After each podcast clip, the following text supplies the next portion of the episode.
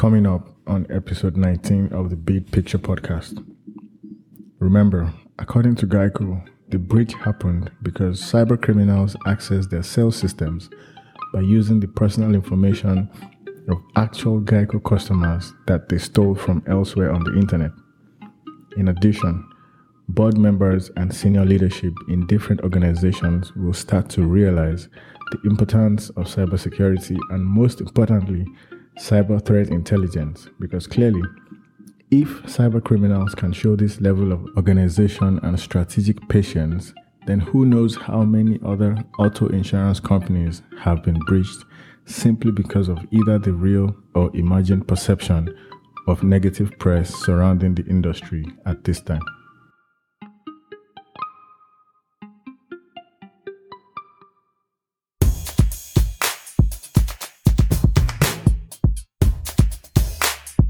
Welcome to episode 19 of the Bid Picture Podcast. My name is Bidemi Ologunde.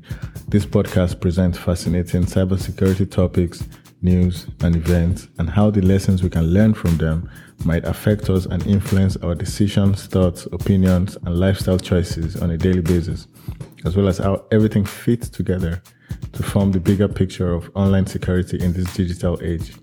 Today on the show, I'll be presenting um, the case of Geico's recent data breach announcement in California, lawsuits facing the auto insurance industry all over the United States, and a history of privacy issues regarding drivers' data. Thanks for joining us. Let's get to it.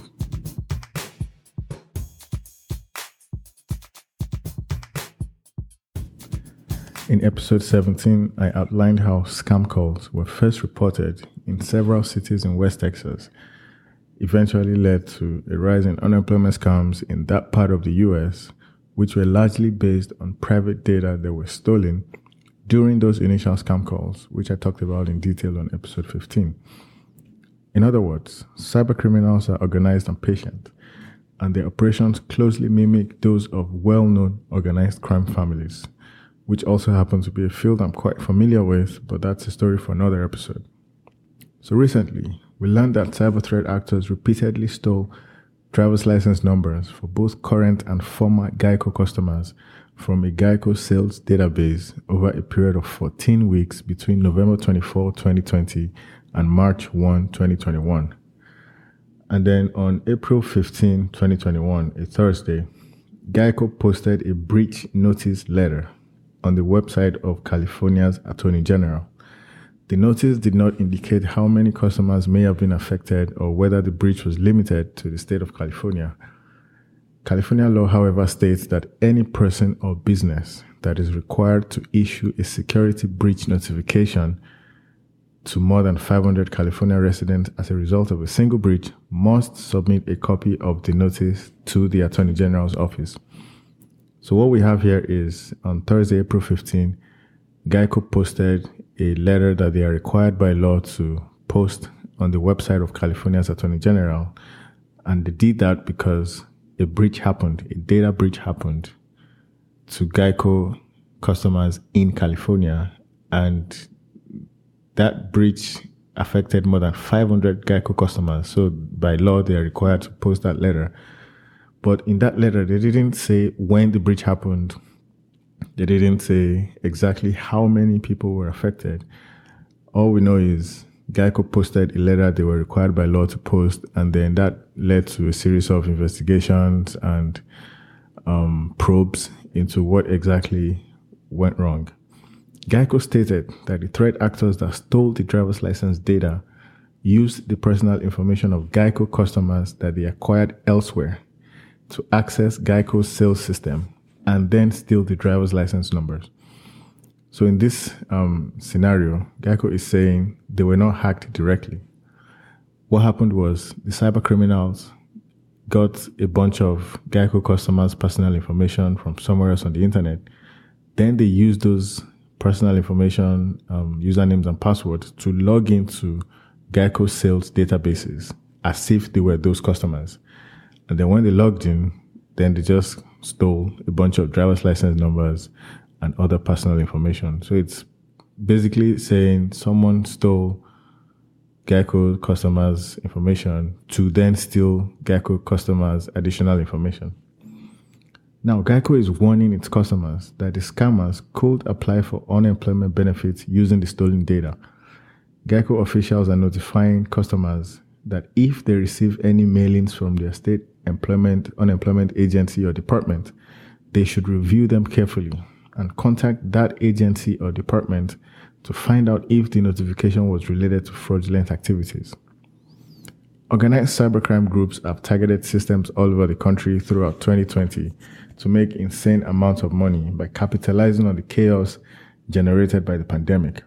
Fraudulent unemployment claims in California alone have numbered in the billions. In Washington state, about $650 million was lost to questionable claims. In Ohio, similar claims amounted to over $330 million, and so on and so forth. In those fraudulent unemployment claims, cybercriminals would typically use previously leaked or stolen personal information to pretend to be someone else in the hopes of successfully phishing the state unemployment systems. So, this is basically um, the preamble of what I'm going to be talking about in this episode. After the break, I will do a deep dive into privacy issues with driver's data. So, basically, a historical record of what exactly has been going wrong with drivers' information in the United States. Stay with us.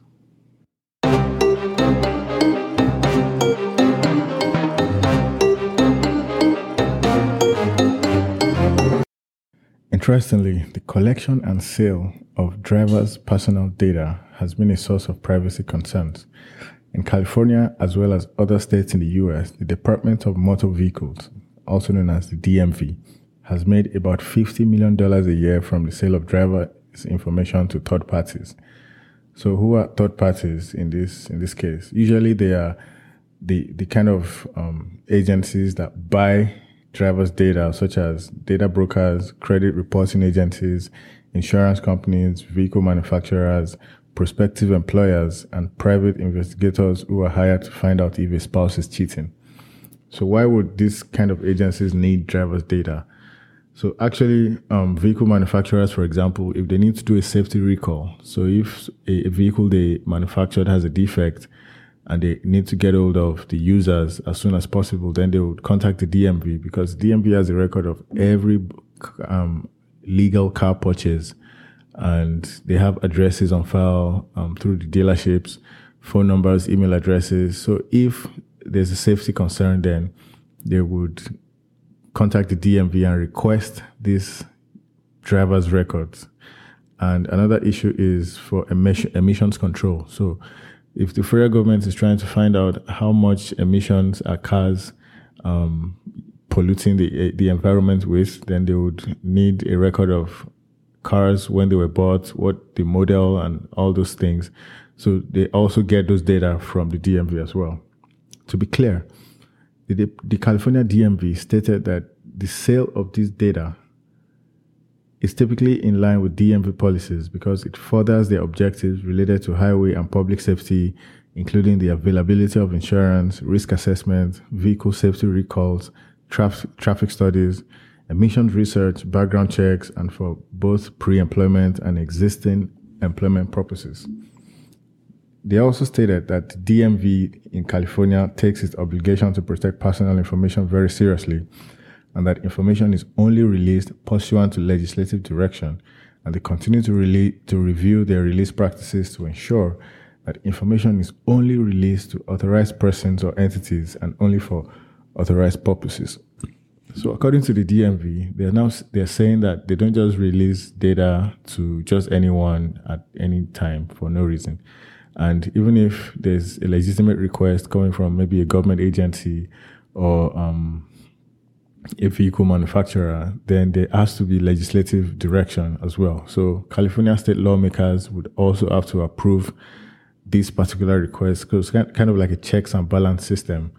So that's what the DMV in California is saying. Even though they sell all this data to all these people, there's actually due process being taken whenever uh, those transactions occur. Furthermore, the California DMV also audits requesters to make sure that proper audit logs are maintained and that employees are trained in the protection of DMV information and anyone having access to that information sign a security document. Other DMVs around the US have confirmed that they have they have cut off data access for some commercial requesters after they abuse the data. In fact, one of the main pieces of legislation that governs the sale of DMV data stemmed from a case in California where a 19 year old stalker, Robert John Bardo, paid $250 to a detective agency in Tucson, Arizona to obtain the home address of actress Rebecca Schaeffer from California DMV records. Bardo then went on to murder the 21 year, year old actress at her home based on the address it was able to find through her DMV records. This incident led to the introduction of the Driver's Privacy Protection Act, DPPA, in 1994. Schaeffer's death also prompted the 1990 passage of America's first anti stalking laws. So, even though the DPPA was designed to restrict access to DMV data, it included a wide array of exemptions, including, ironically, an exemption for private investigators. So, the law that was created to protect drivers' um, private information was exempt. There was an exemption built into that law for private investigators, which ironically, that was what led to the whole thing. The, the murder of an actress because a private investigator was able to find out her home address and hand it over to a stalker who then went to shoot her at point blank range on a front door. So how how much that makes sense is up for debate. So after the break, I'm going to be getting into the lawsuits that auto insurance companies are facing in the US as a result of the recent and ongoing COVID 19 pandemic. Stay with us.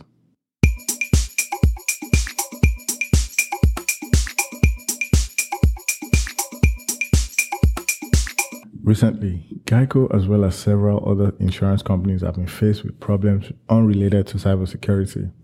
On Tuesday, February 23, 2021, class action lawsuits were filed in the U.S. state of Nevada against 10 major auto insurance companies, contending that the companies charge excessive insurance premiums during the pandemic by failing to account for a drop in driving and crashes. So, the way car insurance companies work is you pay a premium and then they protect you in case you have accidents or some any other stuff going on with your car.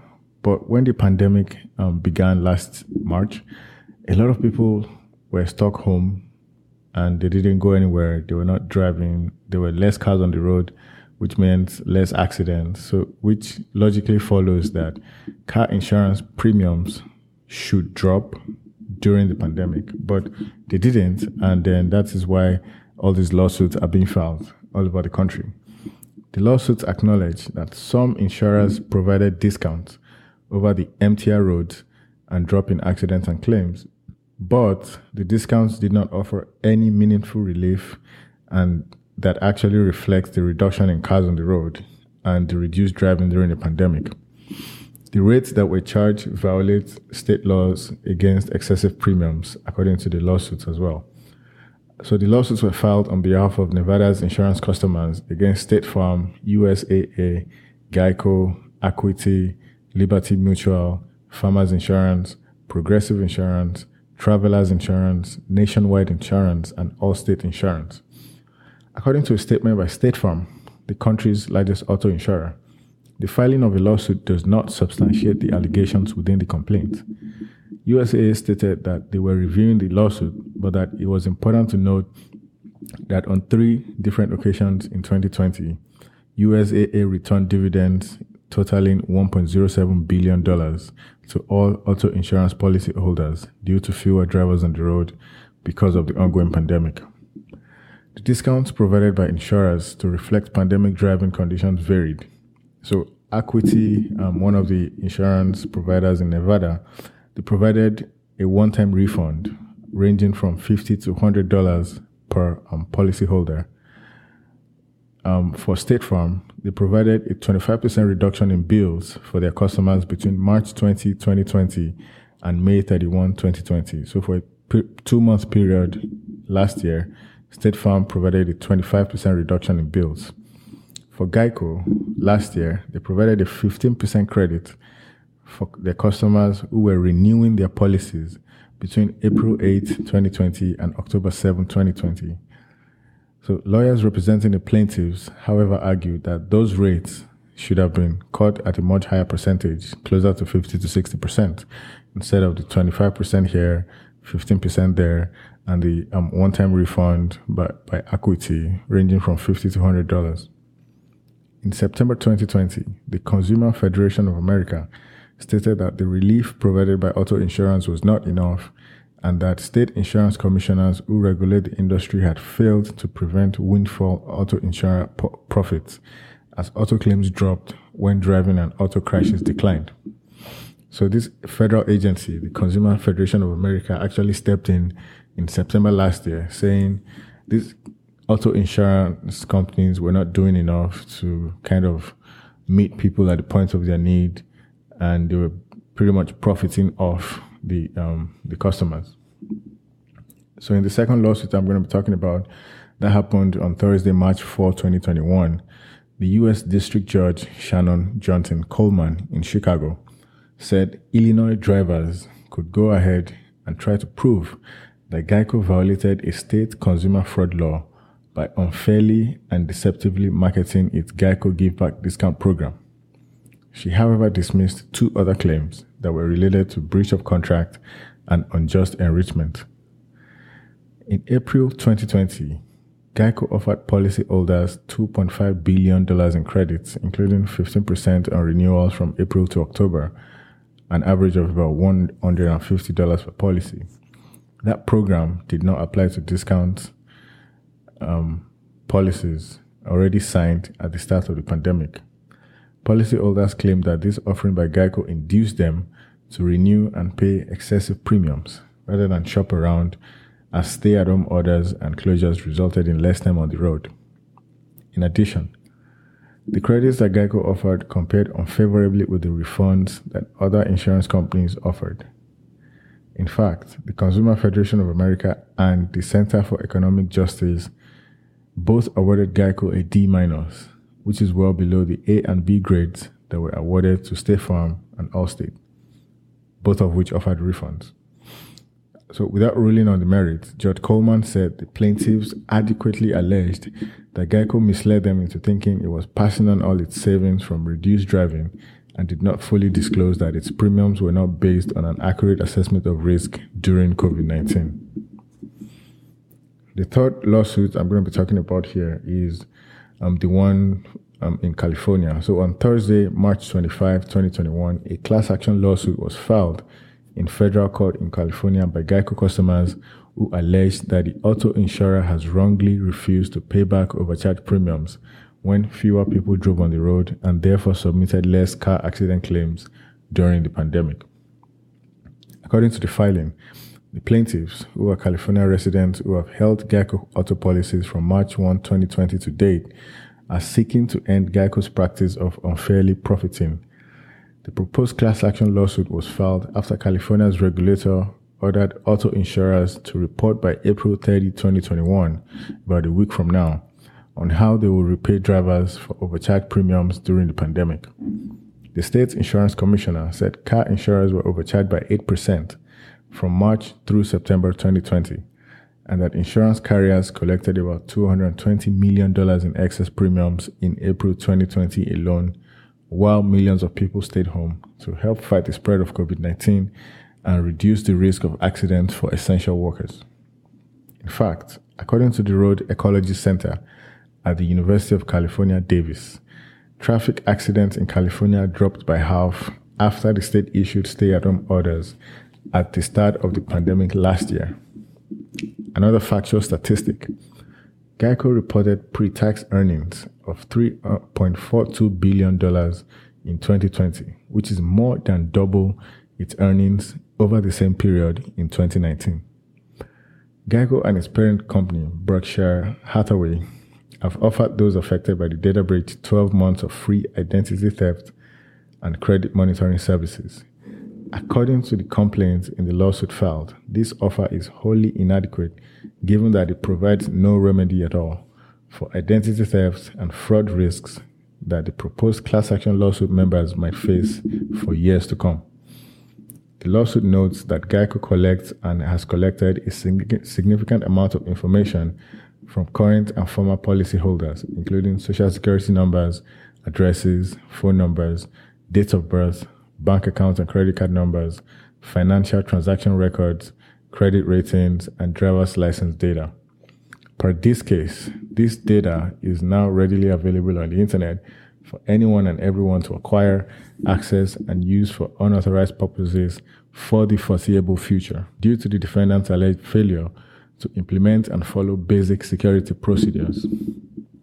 The complaint also stated Geico's notice of breach that was sent earlier in April of 2021 does not state when the breach was discovered, only that it was recently determined. Geico promised and agreed to in various documents to safeguard and protect their customers' personally identifiable information, also known as PII, in accordance with federal and state laws and industry standards. The lawsuit argued that Geico and Berkshire Hathaway should have known that they were targets of cybersecurity threats given the vast amount of personal customer information they collect, manage, and maintain. So so far I've um, talked about the the three different lawsuits filed against Geico and other insurance companies in three different states in the US. I've talked about the history of drivers' privacy data. I've talked about what exactly happened with the Geico data breach. Um, after the break, I'm going to be diving into some takeaways and then wrap up the, the episode. Stay with us.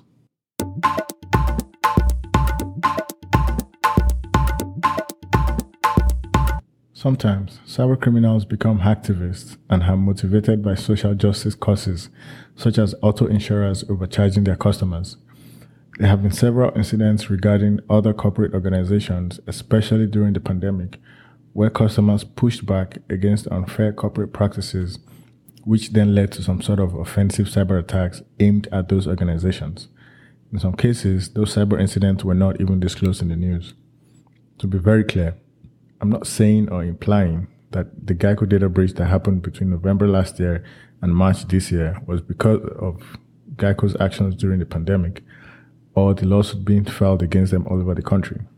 After all, no one can specifically draw lines of cause and effect in cyberspace, much less attribute cyber incidents to a particular person or group of people.